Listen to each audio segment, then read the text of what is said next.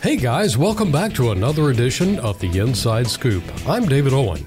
Anyone who's looked at the jobs market recently realizes there's an awful lot of opportunity out there for people with proven skills. Mike Rowe of Dirty Jobs fame has even started a foundation to help students enter this part of the market. You'll find a link to the Mike Rowe Works Foundation in the show notes, by the way. Here to bring us up to speed on Cobb's Innovation and Technology Academy, or CITA as they call it, is the program's director, Dr. Tiffany Barney. Dr. Barney, thank you for coming in. Thank you so much for having me. Well, let's start off with a little bit about who you are, if people don't already know, and how you got to be the director of CITA. All right. So, my background is healthcare. Um, I went to college and thought that I was going to be an athletic trainer for the rest of my life. Um, I have a bachelor's in kinesiology and exercise science. I have a master's in kinesiology and a doctorate in kinesiology. and then transitioned and decided that education was really more what my heart was in. So I taught mm. healthcare science. And then I transitioned to being the instructional coach at a career academy, went to the Georgia Department of Education and was the program specialist for healthcare science, law and public safety, and cosmetology. And then I found myself in Cobb County with the opportunity of a lifetime to open CITA. That's an awful lot of stuff. so, did did you grow up here in Cobb County? I did not grow up in Cobb County. I grew up primarily in Conyers, Georgia. Okay, Conyers, beautiful horse country over there. Yes. Right? What's what's behind that name? I mean, Cobb Innovation and Technology Academy. That that almost sounds a little bit cryptic. Um, uh, tell us how that name came about and uh, when it all got started. It's been a weird two or three years here, so I think maybe revisiting that is not a bad idea. Okay, so I was hired in 2019, and that is before the building was complete. In 2020 is when we opened and started the program. But we really wanted people to realize that this is a district wide initiative. And so that's where you get the Cobb piece. But we want it to be the flagship nationwide. So we've had several people come and visit us. We pride ourselves on being innovative, trying new things, and having state of the art technology. And so all of that comes together, and you have the Cobb Innovation and Technology Academy. One of the things I noticed is that you are listed on the magnet schools page. Is CITA a magnet school? So technically, CITA is one, not a school at all, and two, not a magnet. We are a district wide program. And so, what really makes us different is one, dual enrollment is incorporated into our program. Some of our teachers are dual enrollment teachers. They teach the classes on campus so students don't have to travel. And we also accept students after eighth going into ninth grade. We have our own isolated facility, even though we are connected to Osborne High School. So those are some things that make us a little different than a magnet, but we do use like the centralized bus stops like the magnet. So yeah. there are some similarities, but there are some differences.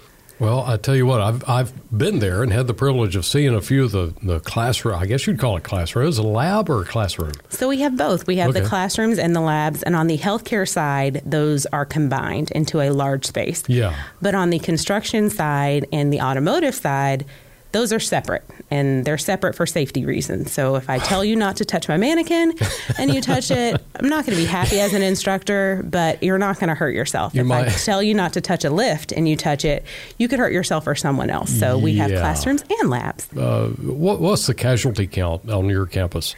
Zero, because okay. our first class is safety in every one of our pathways. All right. Well, and, and, to that point, I mean, there there are some real world hazards that exist, and and in just about every job, but uh, particularly when you're working with heavy equipment or, or uh, automated things like that. Not to mention administrators who don't want to have to replace things. They might come after you if you damage Ooh, stuff. Yes. All right. So, um, 2019, 2020 coming online, pandemic, that must have been kind of weird for you because just about everything you do is hands on. So, uh, how did that play out for you? Was it a year off for you, or or what? It was absolutely not a year off. it was definitely a year on, and our teachers were remarkable. Um, we had to get really creative. So we did things like put kits together to send them home with kids, have pickup times. They taught at first all remote and we sent things home and then they taught hybrid just like everybody else in Cobb County yeah. and then the students came back into the building and then the decision and then the decision was made for students to come full time face to face if they were going to participate in And CITA. at that point, you were like, whew, thank goodness, because I can't imagine trying to teach an automotive class online. I mean, it just seems a, a little bizarre, but you guys made it happen. we right? did make it work. And and so the timing of the beginning of CITA means that you are in year three now, right? Yes, we are in year three. Okay, so you haven't seen any freshmen graduate yet. We haven't seen any freshmen graduate, but we've had a handful of kids that have started not in their freshman year. Okay. And so that makes us a little different than the magnets in the district because we will accept students eighth going to ninth grade, ninth going to 10th, and then some 10th going to 11th if they're on track for graduation. And so we've had some students, like last year we had an automotive student graduate, and he went straight to the workforce with his work based learning partner that he had done an internship with. Uh-huh. I had a healthcare student graduate, and she has gone on to college, and she is still working with her work based learning placement. A lot of people listening to this might think of this as the old Vo-Tech classes. You know, when I was in school, you had shop, and I remember one kid lost his thumb or something. it was just nasty. Um, how is this different from what those Vo-Tech things used to be? Those were in every school, but this is a, a specialized center on the campus of Osborne, right? So we are, by definition, two separate buildings with two separate addresses, but our students become Osborne High School students. And this is different from your old school vocational education because when I was in school, you had a technical diploma and a college prep. Hmm. And so that almost insinuated that you, if you did technical, you couldn't go to college. And so we're not doing that for students. We're providing them with opportunities to explore careers that they're interested in, but there's only one high school diploma. So we're going to make sure that they have the prerequisites should they choose to go straight to the workforce, to a two year college, a four year college, to the military. But we want them to figure out what they like and what they don't like. Because if I spend my whole life thinking that I want to be a nurse and I go through a pathway at CITA that's geared towards preparing me to be a CNA or a certified nursing assistant mm-hmm. and then get ready for nursing school, and then I realize this is not for me, I figured it out while I'm in high school. And I haven't gone to college and wasted that time or that effort. And our counselor is phenomenal at helping students guide their path. Yeah, and, and uh, there are so many opportunities that, that you open up. So, for example, uh, imagine a, well, I'll, I'll just talk to my uh, specific experience, my family's experience. My oldest daughter went through a school. She was a psych major for some reason. Personal issue. We'll talk about that later. but uh, she ended up uh, going back and uh, getting a master's i- as a nurse. And I don't remember the exact name of her degree, but she ended up in a great spot. But the way that she paid for that additional schooling was working as a, a tech in a hospital. That's an awful lot better pay rate than bagging groceries. Absolutely. It's a, a great way to overcome some of that expense. So when you're talking about career versus college, they're not always separate pathways. Not they're, at all. They're together a lot of times. So that's awesome. First of all, it's about exposure. And we have careers that students may not be aware of. So HVAC is one of them, so heating, Yeah. ventilation, and air conditioning. And then kids get in there and they complete that pathway and they're like, this is what I want to do. And because there are certifications at the end, it opens up so many doors for them. Our teachers are also great at bringing in business and industry partners to meet with the students. So, whether it is for mock interviews or for a career day, or if we're hosting the district wide Future Fest, they're exposed to those career opportunities and they're exposed to those partners that could potentially hire them. And so, I think that's what makes the big difference for our program. Our students not only will graduate with the potential of having credentials, that high school diploma, but also with the connections that are invaluable. And in some cases, uh, certifications. uh, Yes. you mentioned.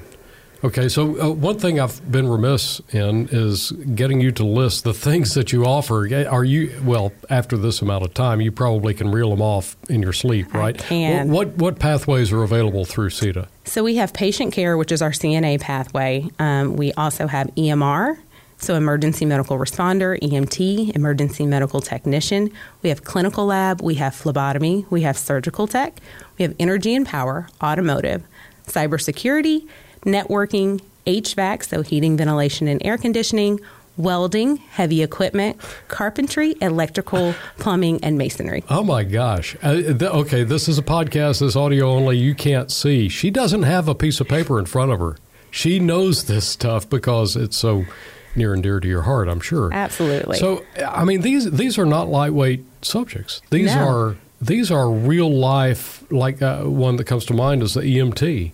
Everybody needs an EMT when you need an EMT, right? Yes. So they, they could actually graduate with a certification, or, or do they have to go back someplace for a, a certification to become an EMT? So it depends on the pathways. For EMT, that is one that we actually offer the National Registry exam, which is the exam that if I went to school to be an EMT, which I am, right now that's the that's the test that I took. And so our students are taking that test.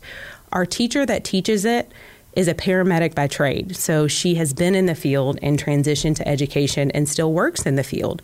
So she's bringing that real life experience to the students.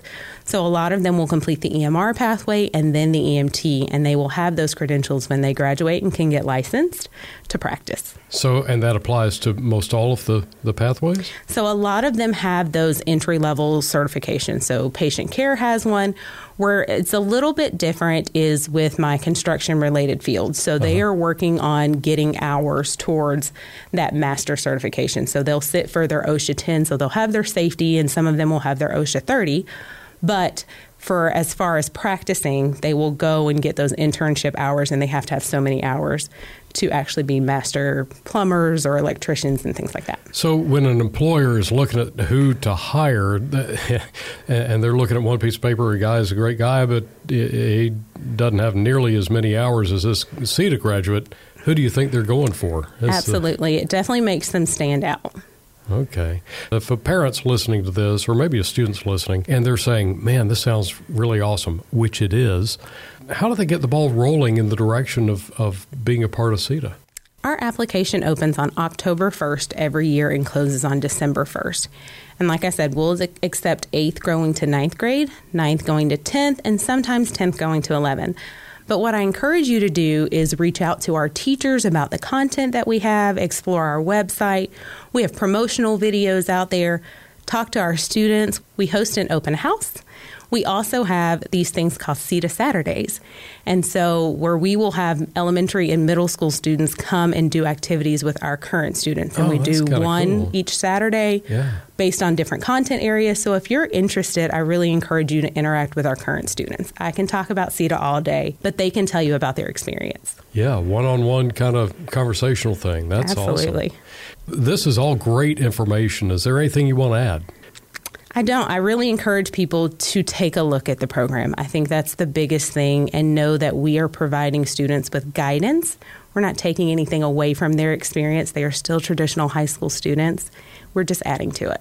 People should know that if you apply and you get accepted, you're not bound to coming. So if you're even remotely interested, go ahead and apply because then you'll get your decision in February. And if you have applied to magnet programs in the district, you'll get that decision on the same day.